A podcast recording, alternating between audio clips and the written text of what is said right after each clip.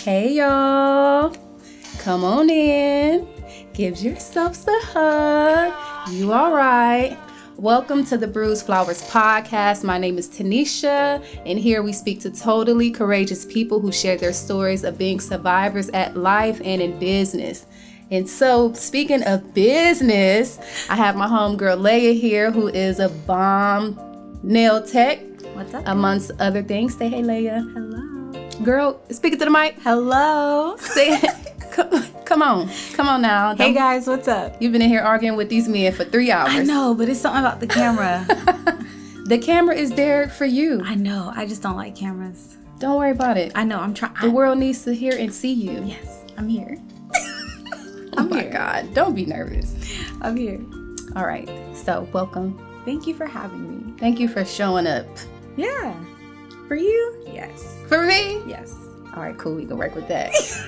All right. So, as I said, Leia is an amazing nail technician. I met her, of course, doing lashes. I meet the best people in this business and industry that I'm in. So, I'm just so grateful for that. Um, tell us a little about yourself. Um. So my name is Leia. Online, you'll probably see like my tag name as Leia Skywalker. I like that. Yep. My dad is a Star Wars fan, so I was literally named after Princess Leia, and this was in the '90s before it was cool. So it, it's it's today it's a badge of honor. 20 years ago, I was made fun of. So 20 years ago. How old are you? I'm 30. I'll be 32 in a Girl, you weeks. forgot? Yeah, I did. I did. I'm like, man, has it been that long? It has. But yeah, in the 90s, actually, I was bullied because of my name. So, but now I've that was me embracing my name, and Mm-hmm. I just took on just Leia Skywalker. That was it. You were you actually experienced bullying? Oh, absolutely. like I can't relate to that. I never I never been bullied. So no, I've I was always the one who helped people who were being bullied. I hope you would have been on my side. I you would have been my friend. I make everybody my friend. Really? Yeah, especially people who are defenseless or who experience bullying. Like I don't like that shit. So no, excuse my language, but don't be a bully. Yeah. it's not nice. That's why I didn't like living in Virginia. Earlier, we were we were talking about other places where I've like lived, and mm-hmm. Virginia was the beginning of me being bullied. It was actually the beginning and the end because afterwards, I Did when you, I moved, did you grow up in Virginia? no, Where are you from? oh, I'm from the world. I'm a military kid. Well, I was a military kid. Um, my dad was in the Marines, so I grew up literally on base. Like, uh, my dad is from Mississippi, my mom is from California, and they got married. My mom had already had my, my older brother. They got married, and then they had me. And then uh, they had my sister, and then they divorced, and they both have since remarried. So I grew up everywhere. I moved every couple of years. I've lived up and down the East Coast, in the South. Um, I spent majority of my summers in Mississippi with my grandma and my cousins and everybody from Okolona. So Okolona, Mississippi, you know. Hey y'all, hey mama. Um, but yeah, it's from a very small town, very like country, humble beginnings. Like um, my dad and my bonus mom actually are like very southern, strict Southern Baptist Christians. Um, so, and yeah, that Blue was Strip Southern Baptist Christians in Oh, yeah. Mississippi. How was that growing up? Um, out of all of my dad's brothers, he's the strictest one. Lucky me. Um, because I always wanted to be like my cousins. They could have a lot more freedom. But my dad was, he's always been very stern, very strict. I mean, he was a drill instructor for years, you know, and he's not anymore. He's since retired. Very proud of him. Proud of my, you know, my bonus mom for sticking by his side, you know, being his helpmate. Um, my dad, he's an amazing man. He's like my biggest, he's always been my biggest role model. mm-hmm. Always. So, yeah. So you wanted to be more like your cousin. So were you Yeah. restricted with like everything? Oh, yeah, with everything. With everything. Give us an example. Um, that's probably why I'm in the beauty industry now, is because of like, you know, nail polish and makeup and lipstick, you know. Um, like before life before my my bonus mom, I was more of a tomboy because I had an older brother. So I was into everything he was into. I wanted to do what he wanted to do. I wanted to climb trees. I watched comics. I read comics. Um, my dad's very wholesome, so we weren't allowed to listen to secular music and like things like that. I I remember secular music. Give us a song that's secular. Let's see. Throat Baby. Throat baby. no, you can't listen to that. I'm just saying the equivalent of today, like even in the South, Sing there's. How like it, how we go? How the song go? Girl, you can't sing that. How? I sing it. Tell me what to say. I ain't scared. No. Here's here's one better for you. So when I was a kid, um, one of my Christmas gifts was a Walkman cassette tape, you know, player, and I wanted a Walkman so bad for Christmas. I got a Walkman, but I had to be really good to keep getting batteries from my dad. If I didn't do my chores or anything like that, he wasn't giving me no batteries. And the first cassette I wanted was literally uh, Whitney Houston's um, uh, The Preacher's Wife soundtrack. and then uh, I asked for a Shirley Caesar uh, album on that one, so he like mixed them together. My dad did a lot of audio, so um, he would if we were watching something, he would record it first on a VHS tape, and then he would edit it, bleep out cuss words, bleep out you know sex scenes, bleep out whatever he didn't want us to see. So like I was literally a grown adult when I actually saw Titanic for the first time without it being bleeped out. um, yeah, I wasn't allowed to to really be of the world. You know, my dad made that distinction from us. You know, Wow. yeah, yeah, and all of that, and then into the beauty industry. You see that? Oh, well, my mind is just blown right now. yeah, most people don't expect that. That is a that type of parenting. Like he mm-hmm. really like. I know we now we can put little. What is the word? We can put we can manage our children's um like social medias or what they're mm-hmm. watching and what we can play around them like the music. But to mm-hmm. actually go to that extent to pre-record everything and then edit it out, Yeah, like that's intense. What?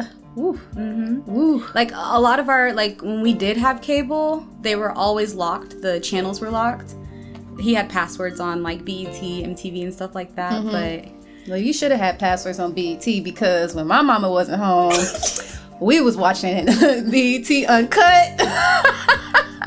All the bad videos, Nelly swiping credit cards. Like, yeah, I love that. The box. Oh, you! I was about to say, do you remember the box? But you couldn't listen to the box. so even though we weren't allowed to we did end up getting access to things that we weren't supposed to have access to. We still found ways around it and i will say that kids will find a way if they want to get into it. If they want to get into it they're gonna find a way. But i will say they did an excellent job at preventing us because you had to be just as sneaky you know? Um, we ended up getting the codes to a lot of the channels but it was on accident So, what was one bad thing that you did that you were not allowed to do that you? I mean, your dad not gonna listen to this, right? I don't know. Well, hopefully he doesn't. But tell us something juicy that you did that you would have got a whooping for or something. Oh man. Um, okay, we watched we loved music. As kids, we always loved music. And um TRL. I mean TRL 10 106 & Park. When we finally got the passwords to to that channel, it was by accident. Um, as a military kid, you're giving an ID when you turn 10. And on that ID is like the last of his social. And we realized that was the code Dang, to little intelligent. Yeah, and that changed the game for us because we we had access at that point. We started listening to regular music, and then as we got older, they were more lax with it, but no, not out loud. Mm, so you just said uh, an amazing word, and I'm gonna ask you what does access, having access, feel like to you? Having access, um, it feels like having the freedom to make my own choice. Uh, because. And I, I know I've been, I'm an adult. I'm 32. I'll be 32 in a few weeks. Um, there are still things, even to this day, that I'm still learning. And things that I feel like I should have learned when I was younger, but I did not have access to that information, to that knowledge, because it was kept from me. Or it was kept from me for a purpose, you know, because, you know, they felt like we weren't ready for it, or this, that, and the other. So having access to information it that's that's i just want the knowledge you know i just want the knowledge when i when i parent my child now I do a lot of what my dad did, but I give her way more access than what I had. Mm. And um but I do it in a guided way where I'm teaching her, where I'm showing her. Yes, you might have this device where you have the entire world in your hands, but let me show you how you can use this as a tool. You know, um, it's guided. So it's not necessarily like I restrict things from her, but the things that she does have, I'm it's guided, you know. Leia, you're already cool. Like, just for me knowing that you've been restricted your whole life, like, wow, let me see what I can ask you.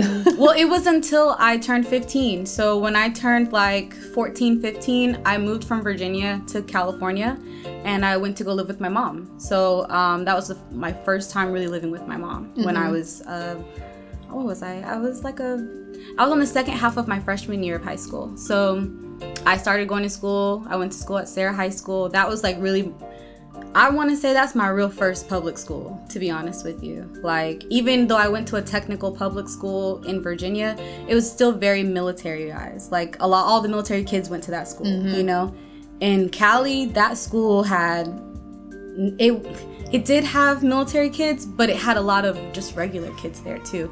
I didn't Civilian kids. Civ- yes, Civilians. Call them regular. Oh, them just regular, a regular kids, kids. regular kids. I'm No, sorry, they're civilian so, children. Yeah, so the civilian kids went there, and I feel like that's really where I started to see the world.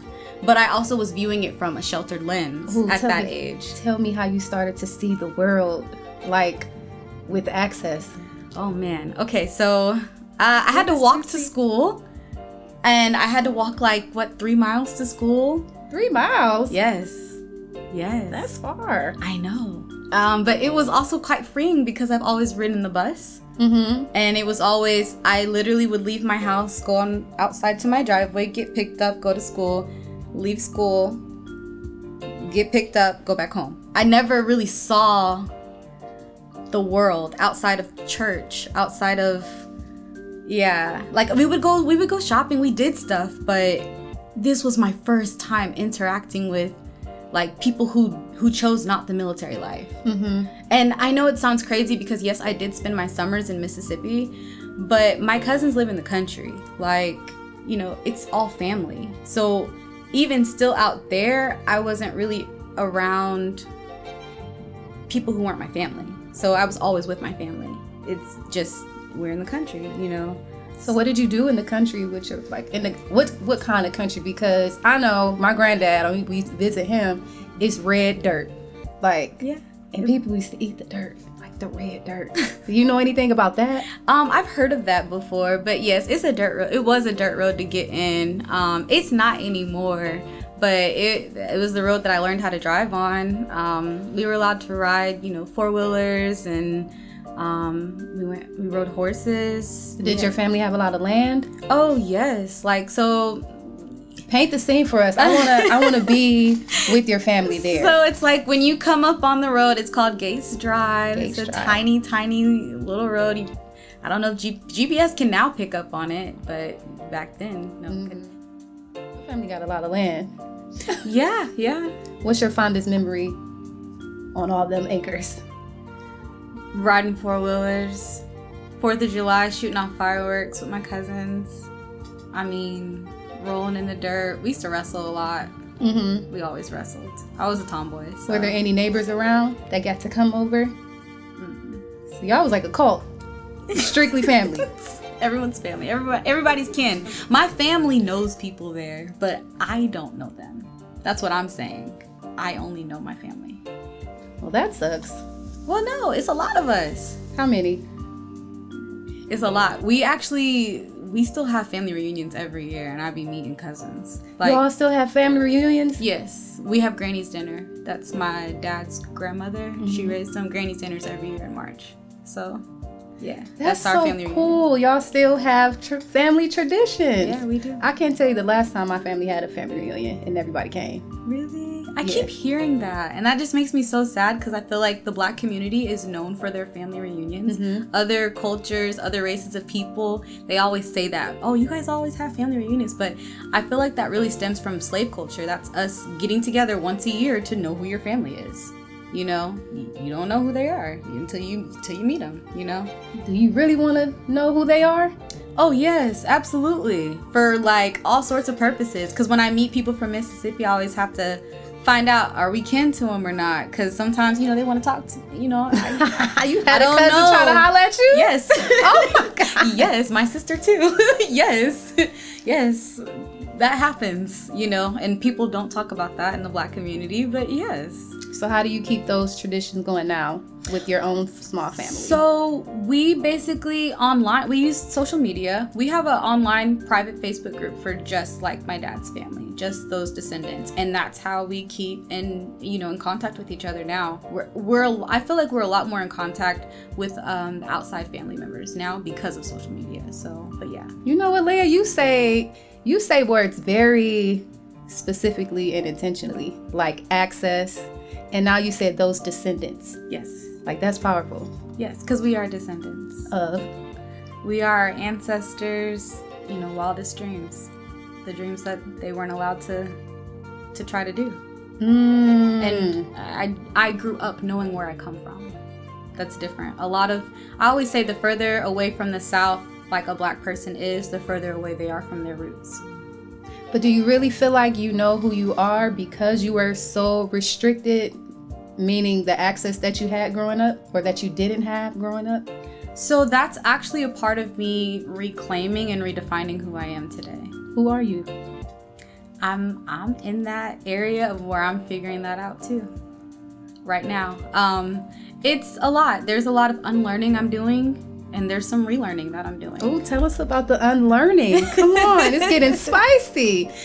So, um, the unlearning is probably like, you know, uh, I grew up in a very religious household, so um, I've kind of studied the Bible more dogmatically as in a in opposition to Stop, just I'm gonna stop you right there. I'm sorry to cut you off. Dogmatically. Please explain to our listeners what that means before we move on. Thanks. So dogmatically, I'm looking at uh, religion objectively. I'm looking at it in terms of the cultural aspect. Where was it written? Who was it written by? What is the audience for? Who was this intended for?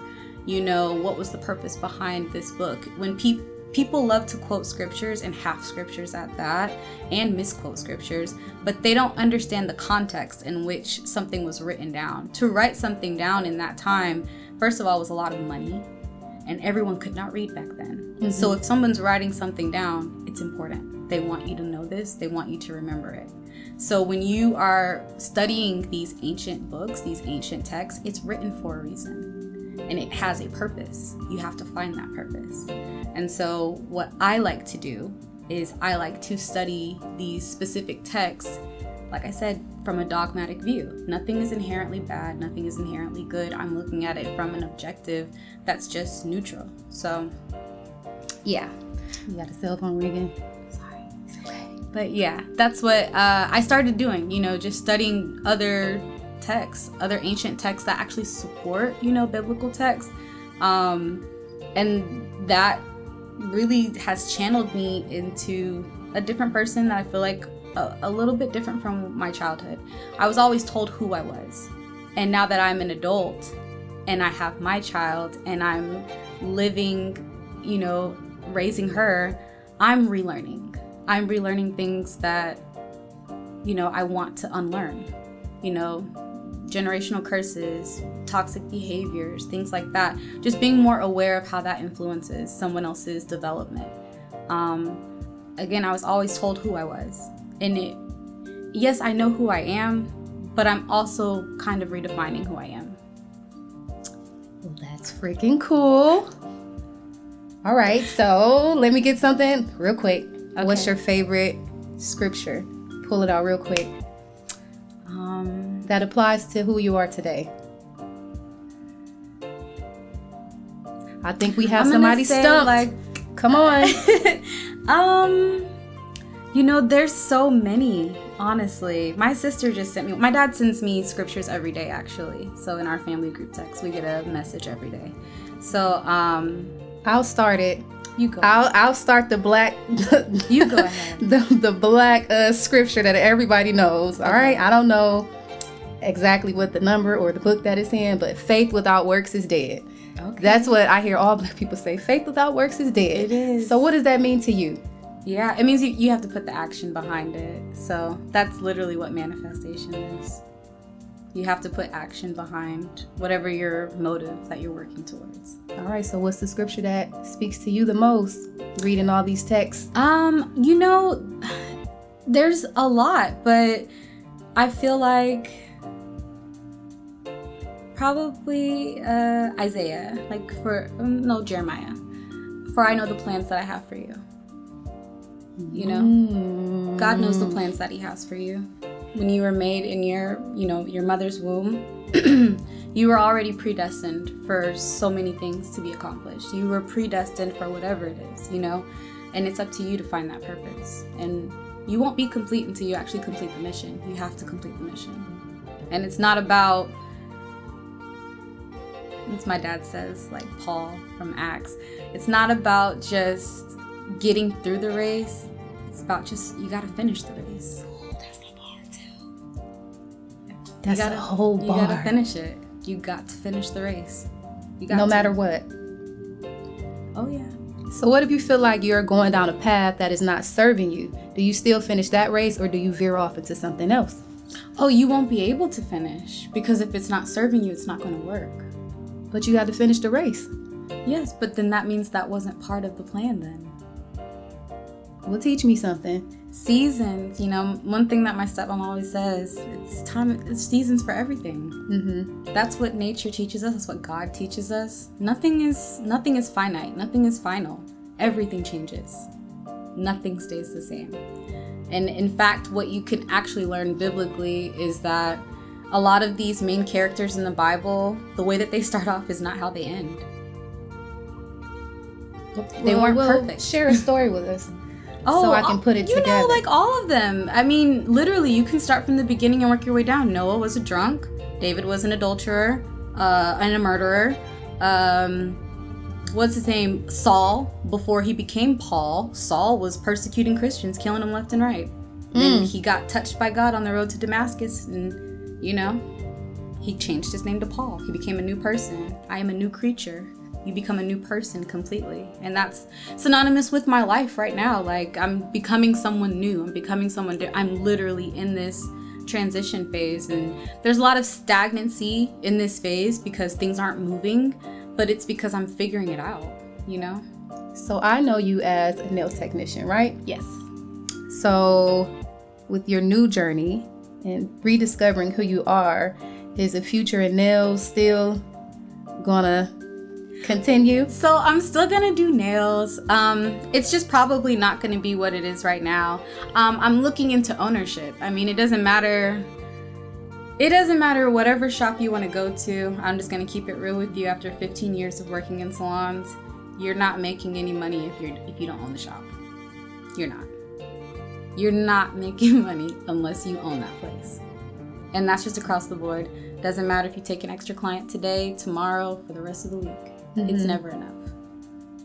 What if you put on add-ons like maybe offer some classes or you know, Yeah. merchandise, something But I'm um my spirit is moving me away into what? into things that are not as superficial. Like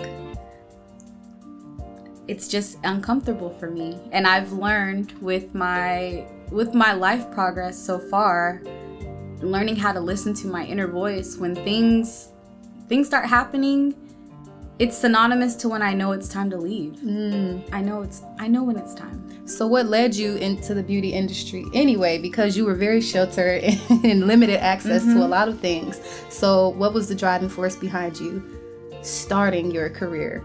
So when it comes to nails, um, that was more, really one of the first like beauty things I remember. Like when we would go to church, we we dressed to the nines. Country people, we dress to the nines. Okay. when it's time for church, we rolling out with our Sunday's best. That's why it's called your Sunday's best. So getting dressed for church in the morning, that was like that's that's like fun for me.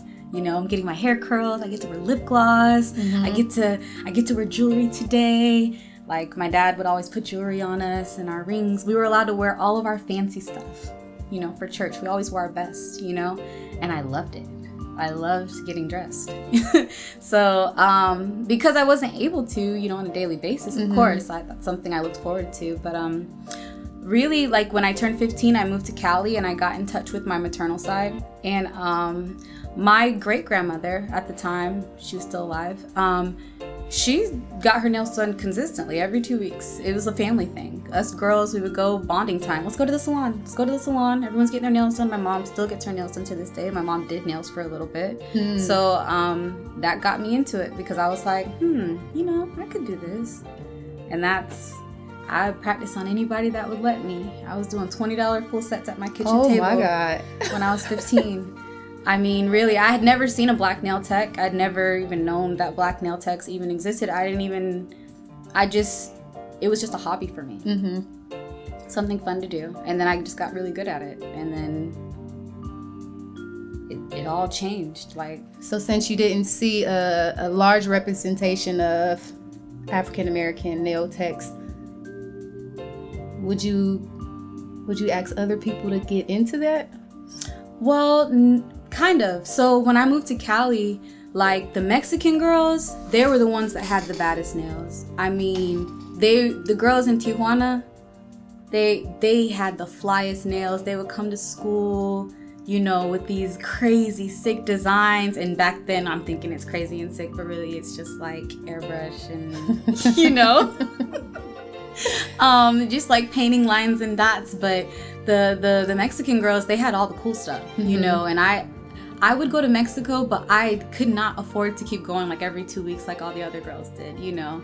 And um if, when i went to mexico i had to go with a friend that obviously spoke spanish so yeah i had to be on someone else's time Mm-hmm. so um, I would go over to Mexico and I would like look at look at their nails and I'm just like, man, their nails are so fly. Like I just wanted that, like you know. So I would go home and I would just like I would design my own nail tips and then go to a regular chop shop and ask them to glue my tips on me and put the acrylic over my tips because I wanted specific designs on my nails. Did you just call it the chop shop? Yep, chop chop. they chop you in and out, chop up. That's it. The language is ridiculous. The That's chop what it's shop, like that's crazy. in the beauty industry that's what it's called it's called a chop shop so that just a regular old chop shop you know oh, well, my salon is a place of uh, rest and relaxation, not the chop shop. yeah So your dad was in the military. You traveled a lot with him. Mhm. Did you go to different countries? yes What was your favorite country? um i mean well really the first country that i really remember living in is japan so i was there from like yeah i was there from like kindergarten until like third grade Did you get inspired over there by their culture? oh absolutely like wow. Absolutely. I feel like that is like fundamental into my development as an adult today. Like um over there as far as like school and stuff goes, like in kindergarten, first grade and second grade, I don't know if it's just elementary or not, but we're you, you kind of take like an ethics class. And ethics, cultural morals, things like that. Even as children, we learn what is rude and what's not rude. You're taught that. You are literally taught that. You're taught how to treat other people in school. Something that we are definitely missing over here in the U.S. You are literally taught about body language, how to speak to each other. The Japanese culture itself is very respectful. So they pride themselves on, you know, treating people with respect. You walk in the streets, you know, in a lot of like Asian countries, their streets are clean because they treat strangers with respect, which mm-hmm. means picking up your trash, clean up after yourself, leave it better than the way that you found it. So a lot of their cities, especially their developed cities, are impeccably clean. So Wow. Leave it better than you found it. Yep, it's you know, it's that, and also you know, there's um one thing about Japan. There's like these shrines that are actually to Jesus there because they believe that Jesus lived there and um, died there. But hey, well, not well. Stories for other days, but they believe Jesus, you know, actually grew up in a part in Japan. So there's like this whole like shrine, you know, to Christianity, basically that's like in Japan. So their entire culture is just it's just it's just very respectful Is Jesus black?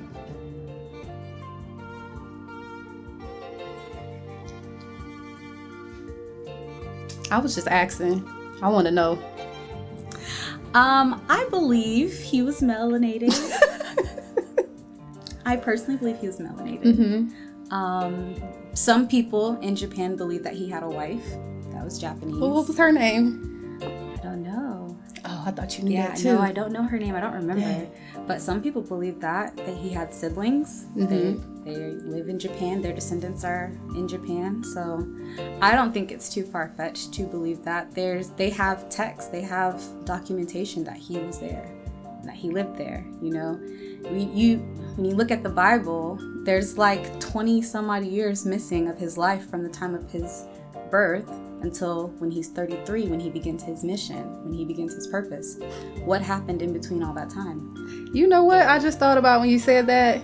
You know how people, when girls get pregnant and then they just disappear, where they used to disappear until they had the baby. Mm-hmm. Maybe that's where Jesus went. maybe maybe Don't think I'm, I'm just being silly, but that just popped in my head. Like Jesus had got pregnant and he got somebody pregnant and had to clear it for a little bit. Listen um i mean there's there's text so it's possible